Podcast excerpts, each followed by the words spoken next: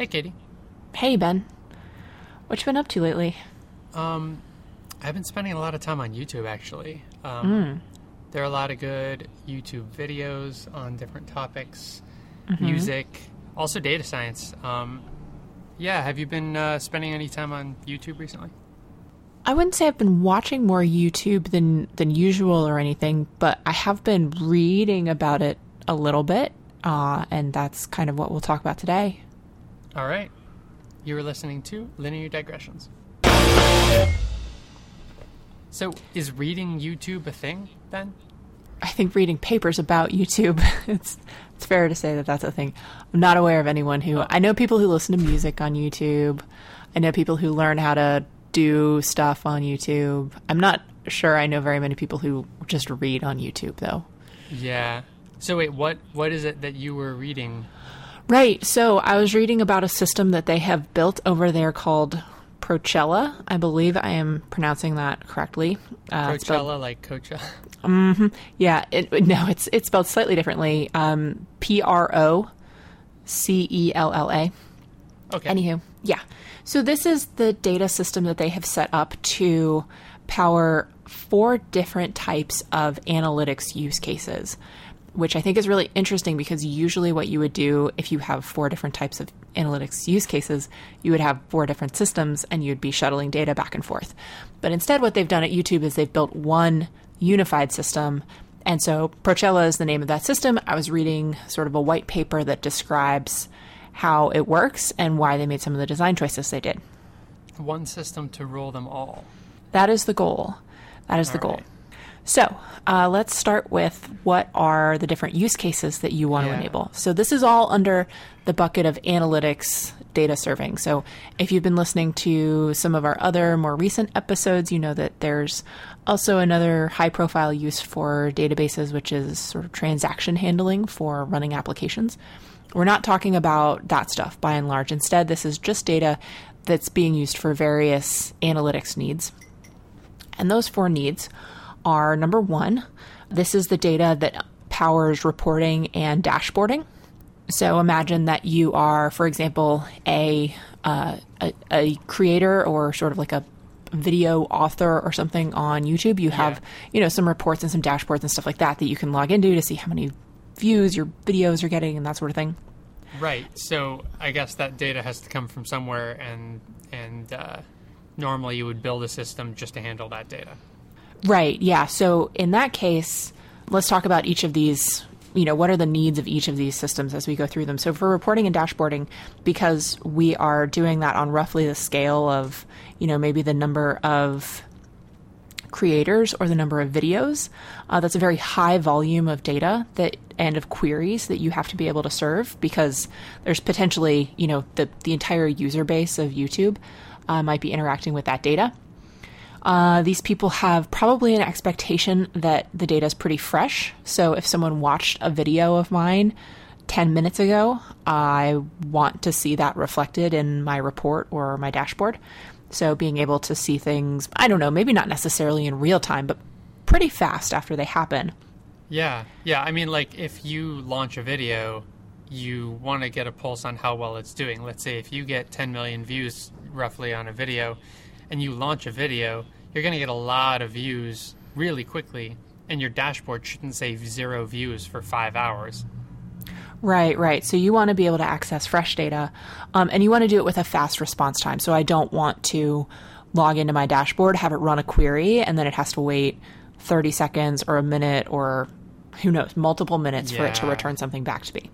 I definitely have had that experience on some websites where every, most of the pages on the website or web app or service are fast, and then you go to the charts view or the analytics view, and you know you see a lot of spinners as these things happen in the background.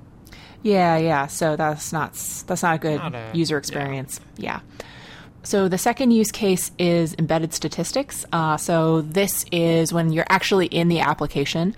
Uh, there's you know this little ticker that says how many times a video has been viewed, how many thumbs up it's gotten, how many thumbs down. Yeah. So, So, statistics that are actually embedded in the user experience. So you're not going to a stats view, but you're just clicking around YouTube and you see these uh, statistics that are maybe a little bit more general or, or rougher uh, in the actual user interface. Yeah, and so those are, um, you know, I guess that's a little bit starting to flirt with something that looks more application based, but it's analytics because it's looking at potentially all of the, you know, all of the data that's in the database to try to be able to compute those. Um, compute those numbers. So this is also a pretty large volume of queries that you have to be able to handle. They say on the order of millions of queries per second, because uh, I guess that's probably the roughly the order of how, um, like the frequency with which videos are viewed, which is probably Yeah. what's driving most of that. God, it's it's insane. It it reminds me of how big the world is. Uh, and and moreover, you have also the need here to have a low latency or or a fast response time. You know, you don't want to have this query waiting for a long time for you to get this number to show up in YouTube, or heaven forbid that it would actually hold up the video from playing because it's busy fetching some metadata about how many people have already seen this video. So that is the the second case, um, embedded statistics. Number three is monitoring. So the first two, the reporting and dashboarding, embedded statistics, those are kind of external facing analytics calculations. Monitoring is a little bit more internal. So these are metrics that mostly engineers at Google are paying attention to because they want to monitor how well the system is performing and know if there are any trouble spots that they need to be paying attention to. Yeah, if you see a spike in a certain metric, then you know maybe that means something's wrong. If all of a sudden all of your video views for a particular video go to zero, that probably also means something is wrong. Yeah, so you want those to obviously be looking at more or less the same data that's powering the other use cases. And so this is a lower query volume. Uh, you're not necessarily going to be computing this millions of times per second.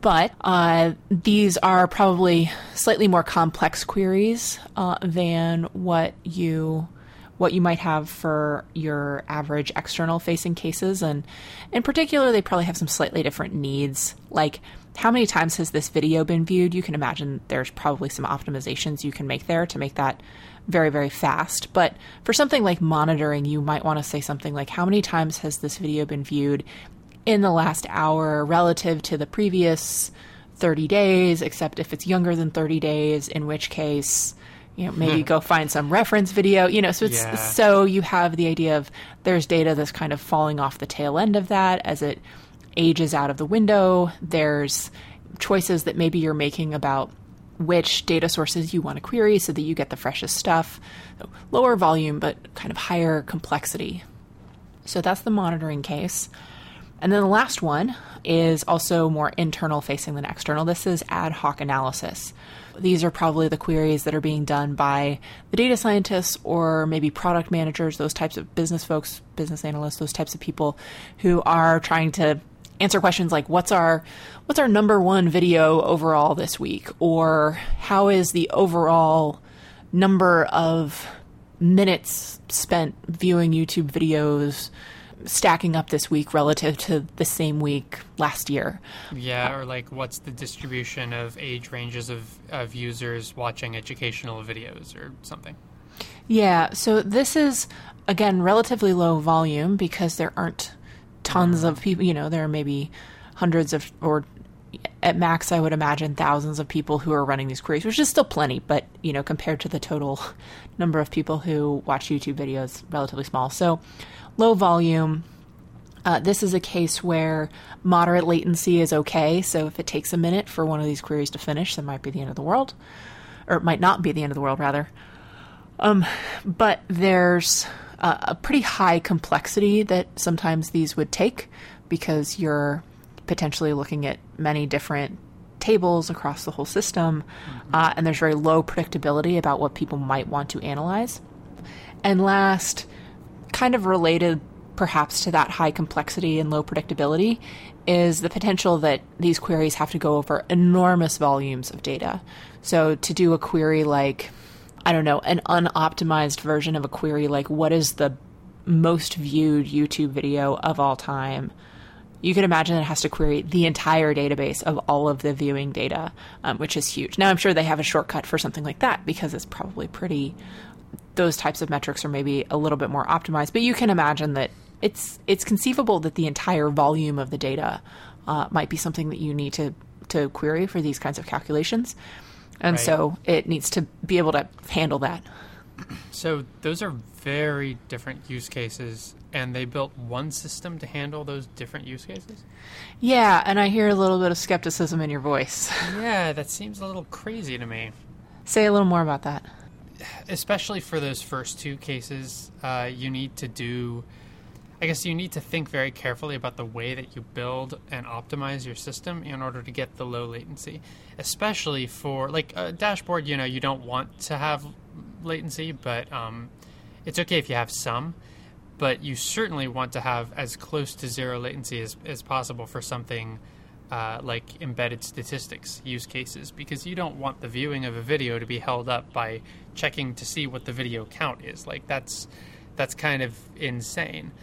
So I guess I would imagine that if since you have such different use cases and such different needs in terms of how you optimize and how you arrange your data, and perhaps also uh, differences in the way that you choose to to organize your data over time. Like maybe you decide to to move around the way some database is, is stored in order to, I don't know, work better with a particular use case that's new. Um, it seems like you get a lot of benefit from separating out your systems because then you don't have as much to keep in mind when you make changes or optimizations. Yeah, I think that's a great that's a great point, and that's certainly my instinct. Like if I were a I'm not a data engineer, but if I were a data engineer or kind of a data engineering adjacent data scientist, and someone were to come up to me with these four use cases and says, should we build one system for this or maybe we don't need four but let's say more than one at least.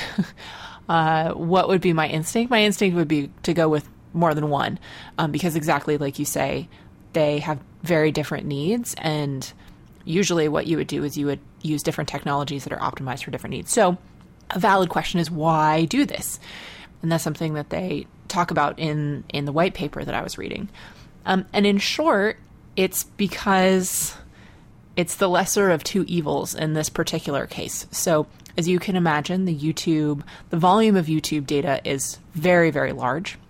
And so you can imagine that if you need to have multiple systems that are all more or less consistent with each other, that like ideally they're perfectly consistent with each other. So the numbers that you get uh, querying the data from one system in one way give you the same numbers as querying, you know, hypothetically the same data in another system. Like, as an example, we said reporting and dashboarding, something that I might be using as a creator to see how many views my video is getting.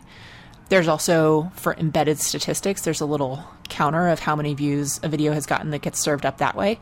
So if those two numbers aren't the same, then I'm going to have some questions, right? So you want it to be consistent, which means that you have to be shipping data back and forth constantly in order to keep that synchronization up. And they were finding that the the maintenance burden around those ETL pipelines was really significant. There were a couple other problems that they cited as well. Um, that even these the systems that they were using were starting to break down because of the huge volumes of data some of them were handling that moreover having different systems that have kind of different rules of engagement was a lot of mental overhead for the people who had to hop between the different systems but these people instead want to just have one system to rule them all. Like i said lesser of two evils but it means that then there's a lot of interesting complexity that Procella has to have to elegantly handle all these very different use cases. That all makes a lot of sense. So basically, you're saying instead of maintaining multiple systems, as well as the overhead of understanding multiple systems that you might need to use, you make one system that's more complicated and maybe a little bit more difficult if you work on it because you're maintaining the overhead of thinking about all of your different use cases. But it might be easier for the consumers if that system is good. Yep. Yeah, that's right. So let's talk about a few of the technical details. We'll include a link to the white paper on lineardigressions.com so you can read about all of the ins and outs that they've documented. We'll get through a few of them here, though, that I thought were kind of interesting. First is that you have a very large system with a huge amount of data in it and all different kinds of complex or not so complex queries that you need to run on that with different latencies and different volumes. We already talked about all that. What this suggests is that, for starters, you want to split storage and compute, or that was the decision they made to split the where the data is stored and the file system in which the file storage happens from the place where they actually do the computes, the, the calculations on the data. So Oh, Colossus, yeah, Colossus is the name of their file storage system. And then Borg is their parallel compute system. These are both, I think, somewhat general to maybe to maybe to Google, maybe not even just to YouTube. Um, but the point is that you want to have storage decoupled from compute so that one can scale without the other and it can flex kind of vertically and horizontally at the same time. Okay, that makes sense. Yeah. Yeah. So, a second important split that they have to satisfy is there's two different types of data that you want to be able to deal with in a system like this. So, one is what they call real time, or sometimes this is called like streaming or online, versus batch or offline uh, data storage. And so, roughly, the the split here for people who aren't familiar with these terms is that if you're YouTube, there's kind of the historical look back, all the data that's in the tank already from all of the historical usage that you have, everything up until 30 seconds ago, maybe. So that's obviously getting bigger every second that goes by because time is ticking forward and there's more data to add sort of into that repository. But at the same time, for certain monitoring cases or for certain things that have to update very, very quickly, there isn't enough time for the data to get into that permanent storage, batch storage, in order to be queried up quickly enough for the use case that you have. So you also have all the data that's coming in, the streaming data or the, the real time data, as it's more or less as it's being generated.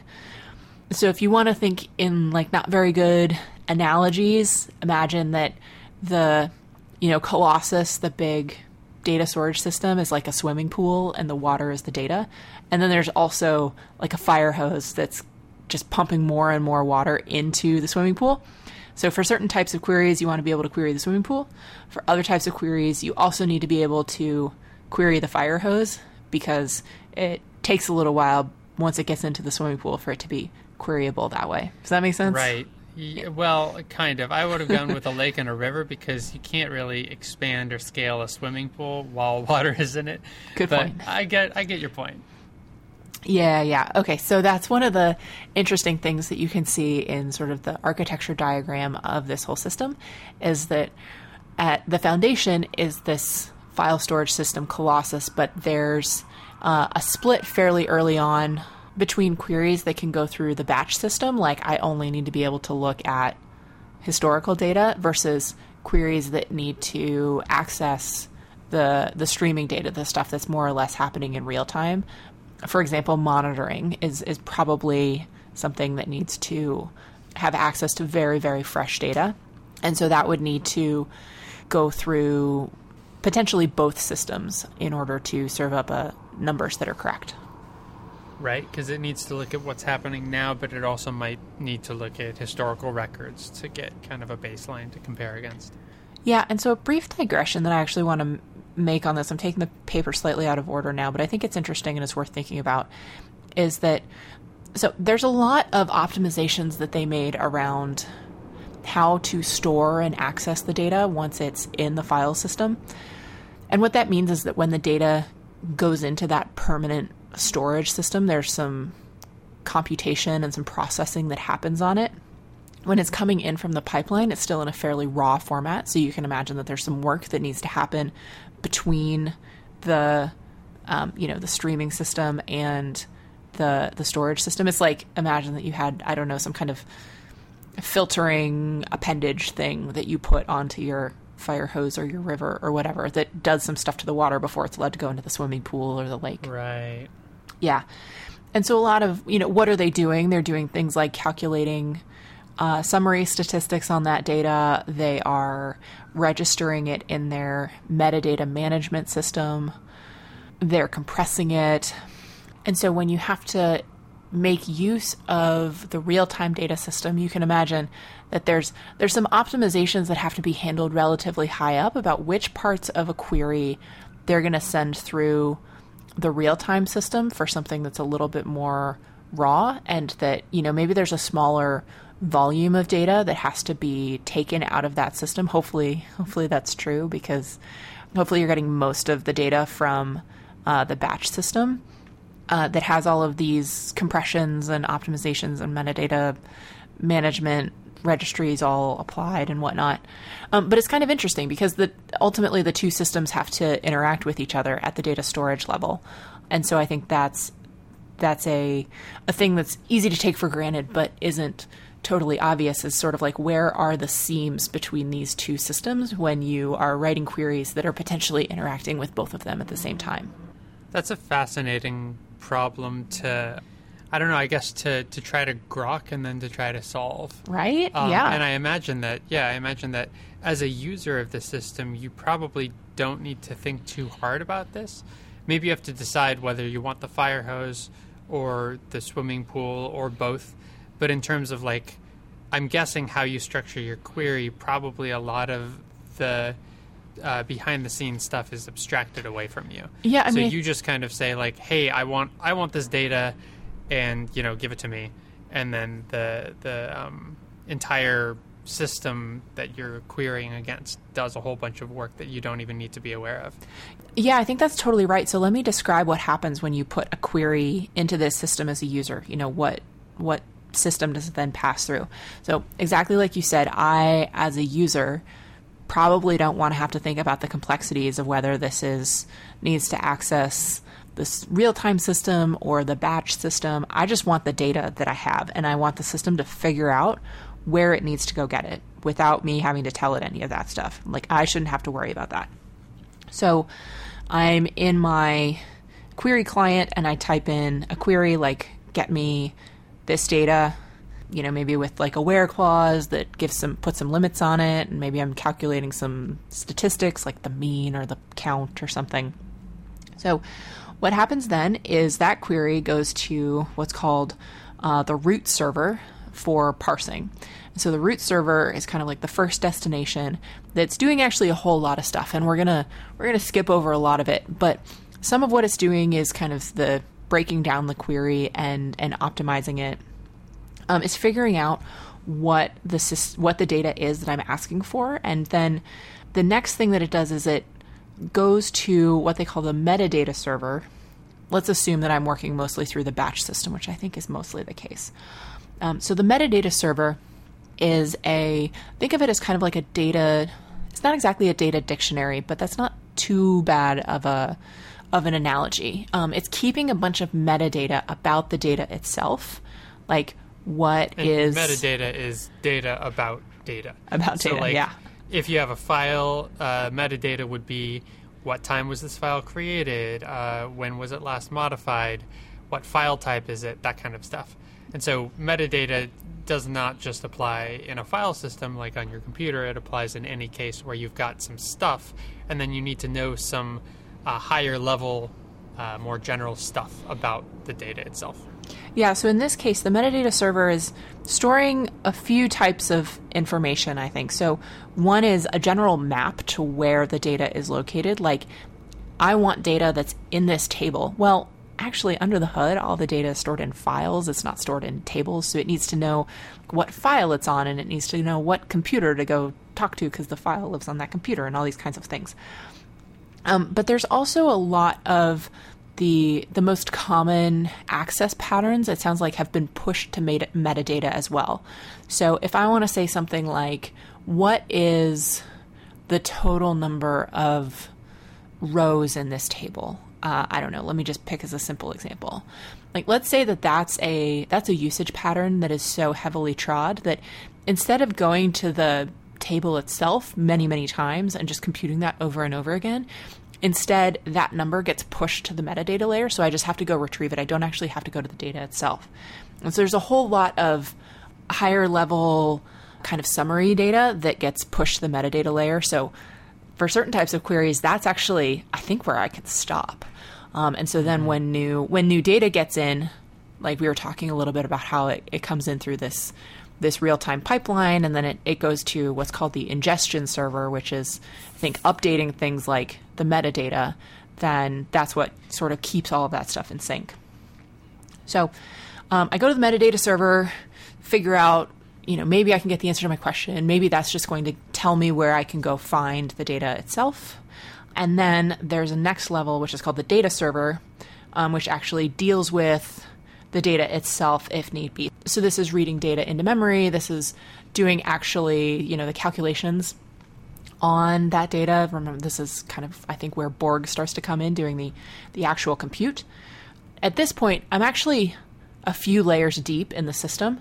I'm very close to where the data is actually being stored. I'm not I'm not far away from it at all.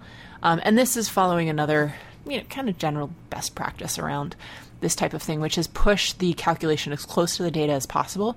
We want to send the query to the data rather than pulling the data through multiple computers to where the query lives because right. moving around data is pretty expensive. It's really interesting to think about the way such a large service would have to handle things like this. I mean, like, I don't know the exact statistics, but I think on the order of several years of video are watched every second just because there's so many people watching videos on YouTube.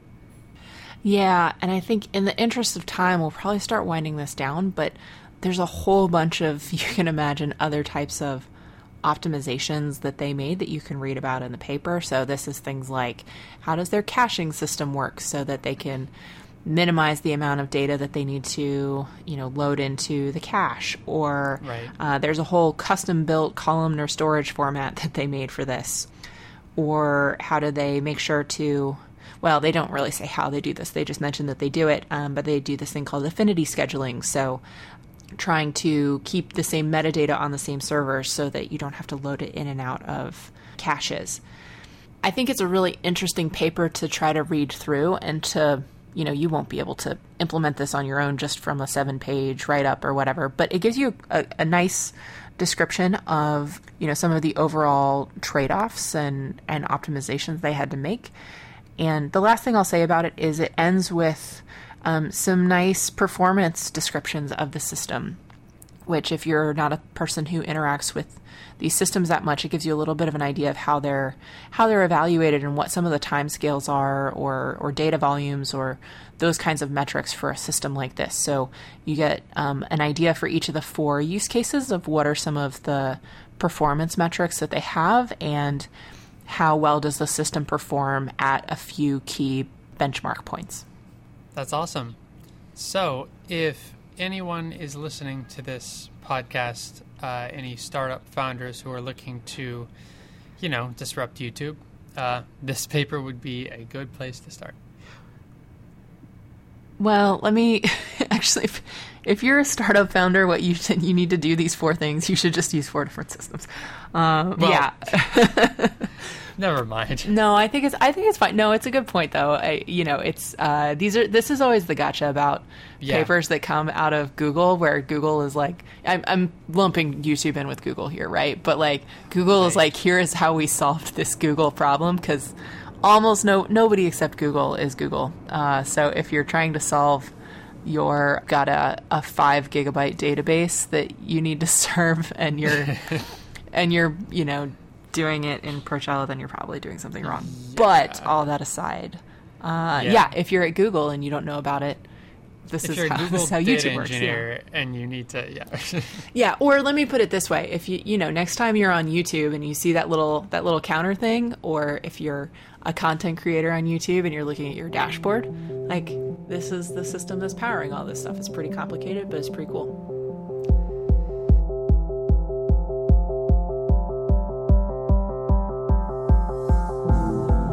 Linear Digressions is a Creative Commons endeavor, which means you can share or use it any way you like. Just tell them we said hi. To find out more about this or any other episode of Linear Digressions, go to lineardigressions.com.